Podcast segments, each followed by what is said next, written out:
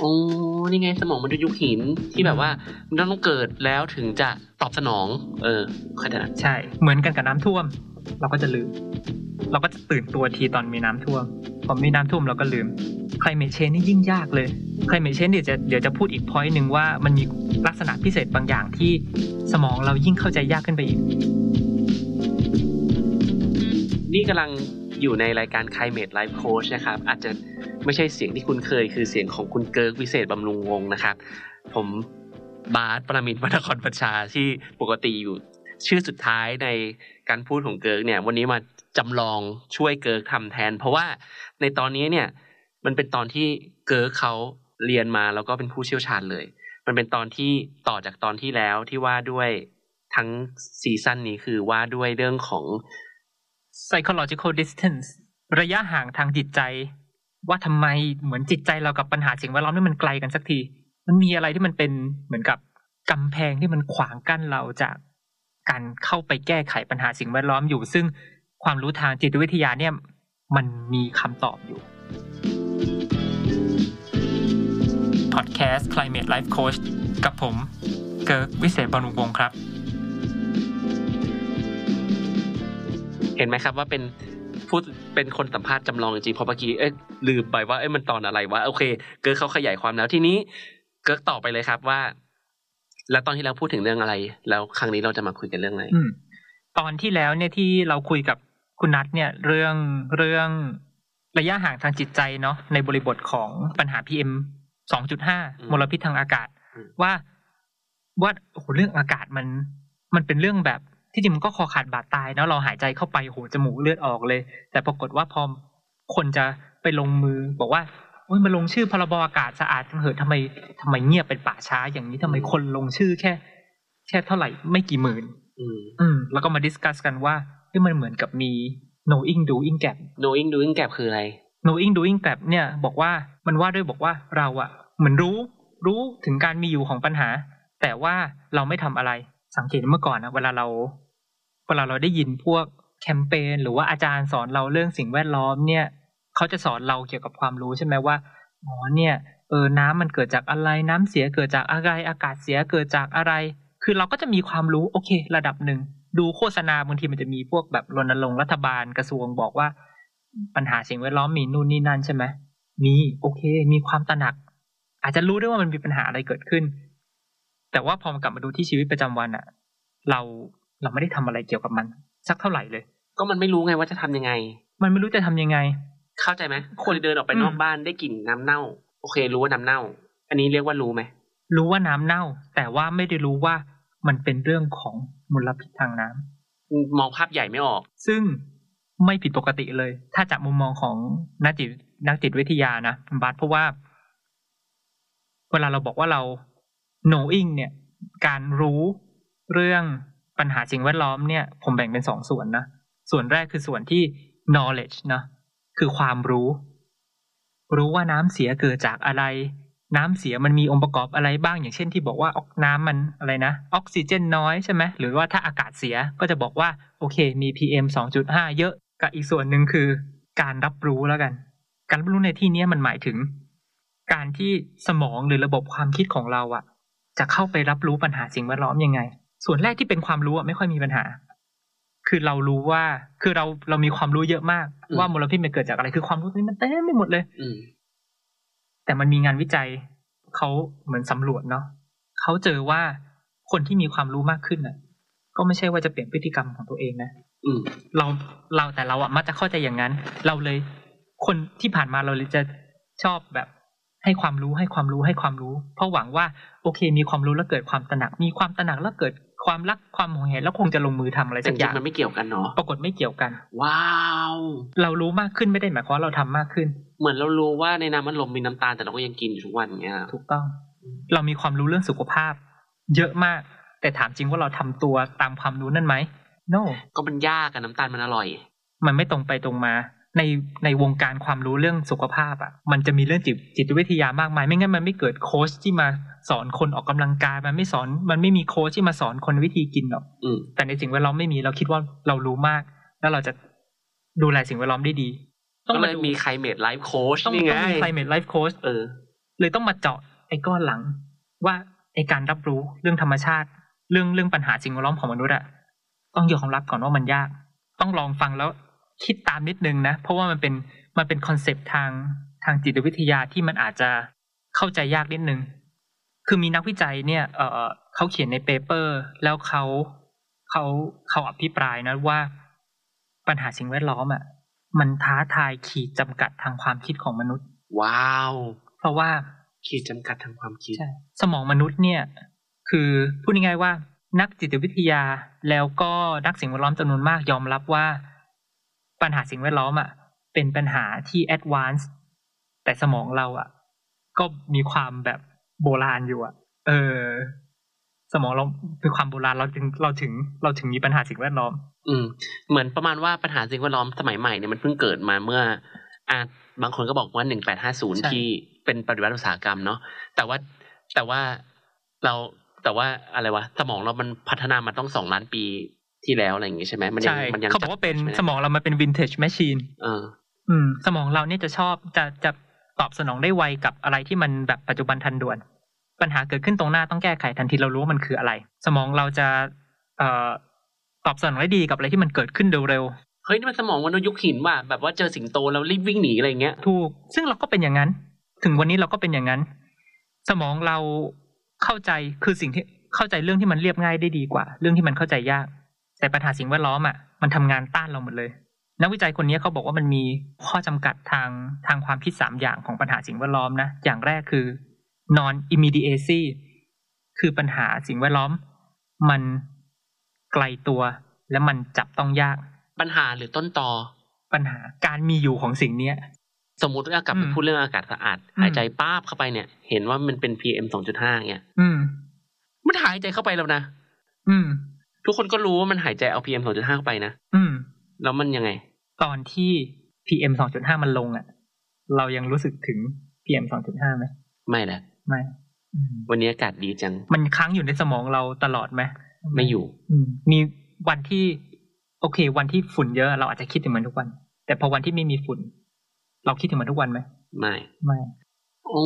นี่ไงสมองมันษย์ยุคหินที่แบบว่ามันต้องเกิดแล้วถึงจะตอบสนอง เออ เข้าใจละใช่ เหมือนกันกับน้ำท่วม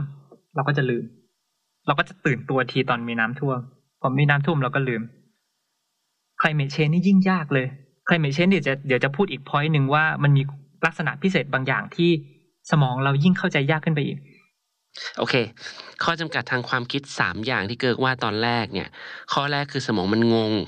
แล้วมันมีอะไรอีกที่ทำให้สมองเรายิ่งอืมเข้าใจยาก อย่างที่สองปัญหาสิ่งแวดล้อมเนี่ย เป็นปัญหาที่มันเกิดขึ้นแบบค่อยๆสะสมสะสมสะสมสะสมสะสม แล้วพอรู้ตัวอีกทีคือมันมาละถามคุณบาสและถามคนฟังเลยว่าจำได้ไหมว่าเมืองไทยพูดถึง PM 2.5กันเมื่อไหร่วิเขินเลยว่ะทำงานด้านนี้แต่จำไม่ได้อะโอเคมีครั้งไหนไหมที่สังคมไทยพูดถึง PM 2.5ตอนที่มันปริมปริมๆเกือบจะมีปัญหา พูดถึงการก่อตัวของคำว่ามันคนไหมไทยมันยากอะ คือแต่ว่ามันมีคนจำนวนหนึ่งที่ พูดถึงมันแต่ว่าไม่รู้ อืมในกระแสสังคมไม่มีข่าวไม่มีอะไรไงอืมจนกระทั่งมันเกิดตอนที่มันเกิด ผมสำหรับผมนะคนเมืองหลวงได้รับผลกระทบปุ๊บถูกพูดถึงในระดับอืมประเทศทันที อืมปัญหาสิ่งแวดล้อมอะมันเป็นปัญหาที่ค่อยๆสะสม และไอตอนที่มันยังอ่อนๆอะ เราจะไม่รู้สึกว่าต้องทำอะไรกับมันตอนนี้ มนุษย์ไม่สามารถที่จะแบบคือสมมติว่ามันเพิ่มขึ้นตอนเช้าเพิ่มตอนเช้าอยู่แค่สมมติ ตอนเช้าอยู่แค่สองตอนเย็นเพิ่มเป็นสิบอันนี้มนุษย์จะตื่นกลัวมาก แต่ถ้าสมมติวันนี้สอง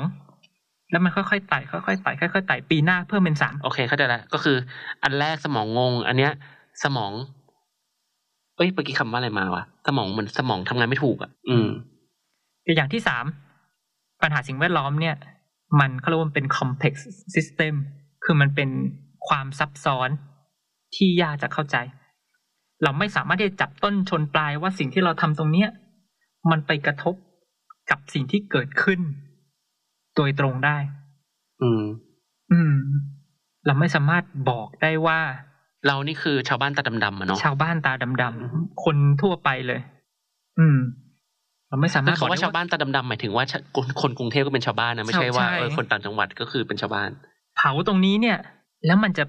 บอกว่าทำให้แบบน้องที่เชียงใหม่ จมูกเลือดออก คือมันไกลมากแล้วมันก็ซับซ้อนมาก มันไม่ได้แบบตรงไปตรงแล้มาวสมว่าองทำยังไง สมองก็ไม่อยากจะเข้าใจ สมองถอยเลยเรื่องนี้มันคืออะไรกันแน่ มันไม่เหมือน มันไม่เหมือนรถชน โอเคอืมเท่ากับว่าไอ้ปัญหาสิ่งแวดล้อมเนี่ยมันเลยทำให้สมองงง สมองจับต้นชนปลายไม่ถูกอืมมันก็เลยถอย ซึ่งเนี่ยเป็นสิ่งที่ เราวิวัฒนาการมากับโลกนี้ใช่ไหมมันเป็นวิวัฒนาการของสมอง นักจิตวิทยาเขาว่าไว้อย่างนั้นอืมอืมกับอีกเรื่องหนึ่งที่เมื่อกี้พูดไว้ตอนแรกเรื่อง climate change นะก็คือว่ามันมีคุณสมบัติหนึ่ง ซึ่งนักปรัชญาปรัชญานิเวศวิทยาเนี่ย ชื่อทิโมธีมอร์ตันเนี่ยเขาบอกว่ามันมีความเป็น hyper object อืมแปลว่าอะไร hyper object เข้าใจว่ายังไม่มีศัพท์ภาษาไทย ถ้าเล่มนี้แปลไทยด้วยจะดีมากเลย มันว่าด้วยสิ่ง บางสิ่งที่มันใหญ่มากใหญ่เกินการ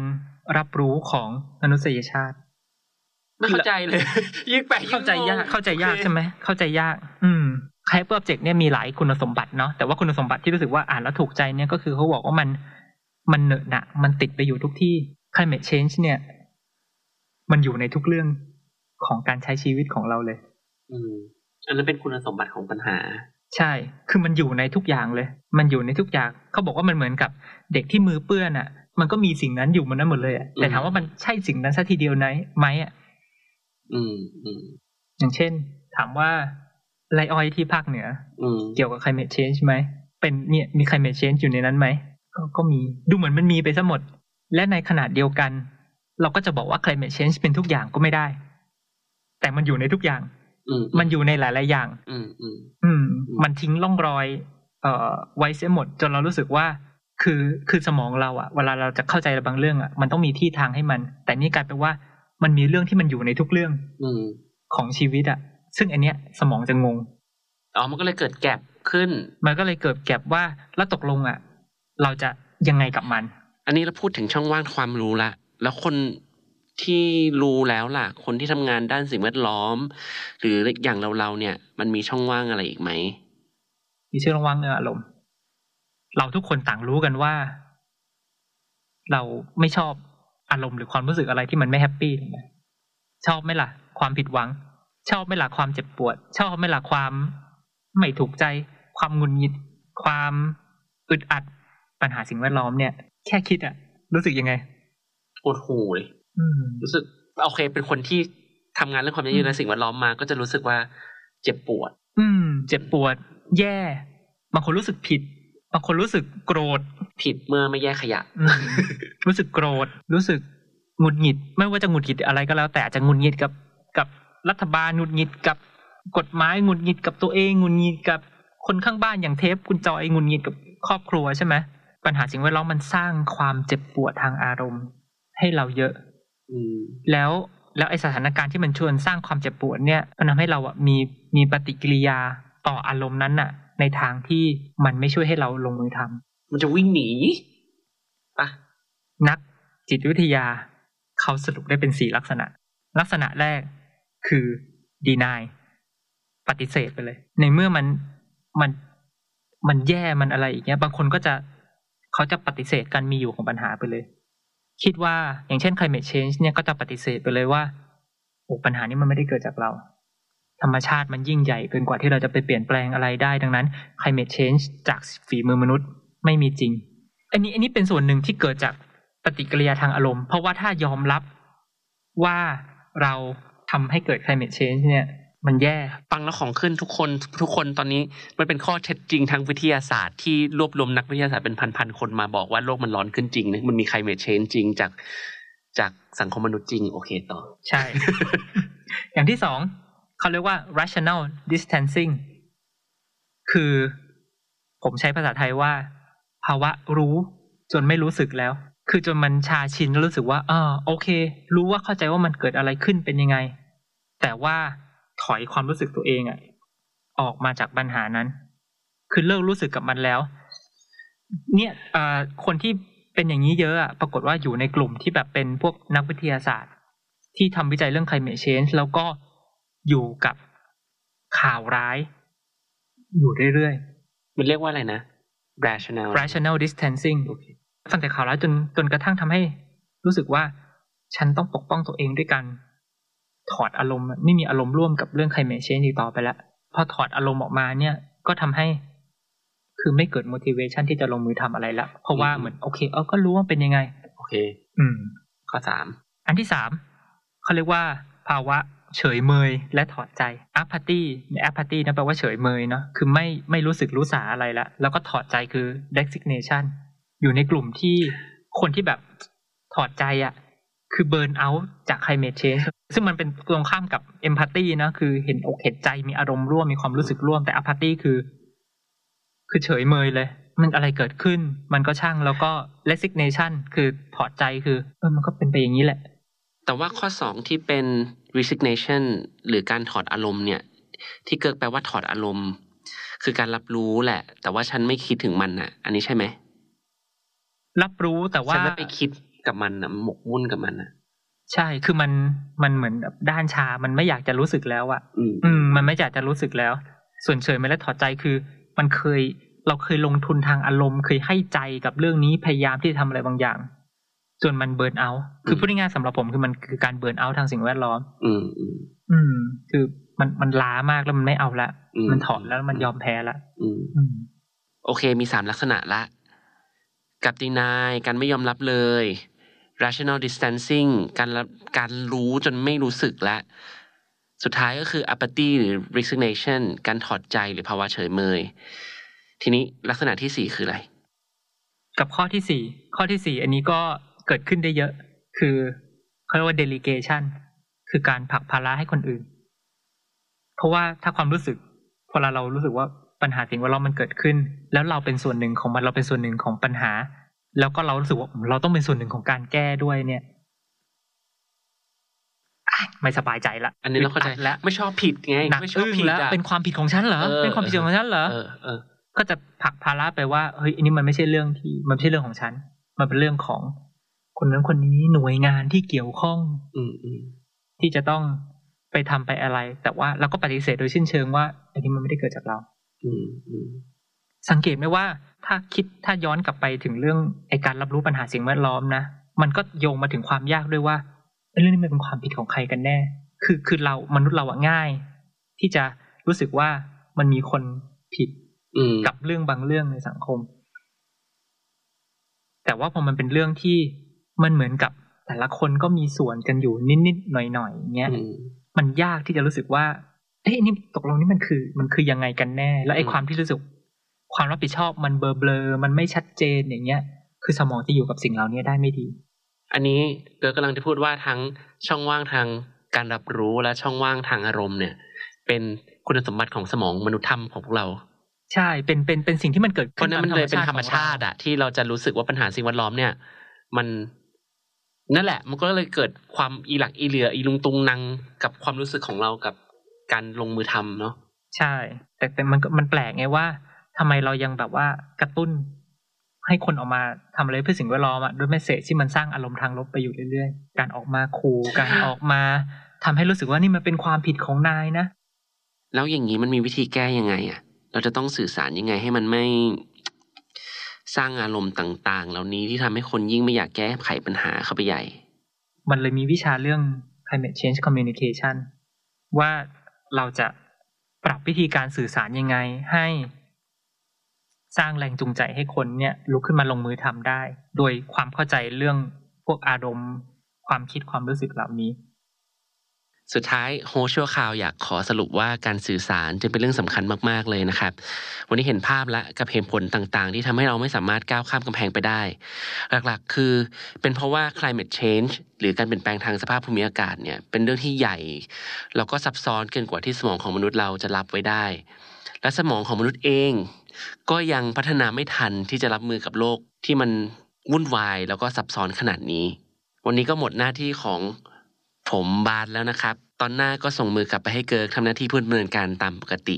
ใน EP หน้าเราจะมาคุยอะไรกันดีครับเกิร์กงั้นตอนหน้าเนี่ย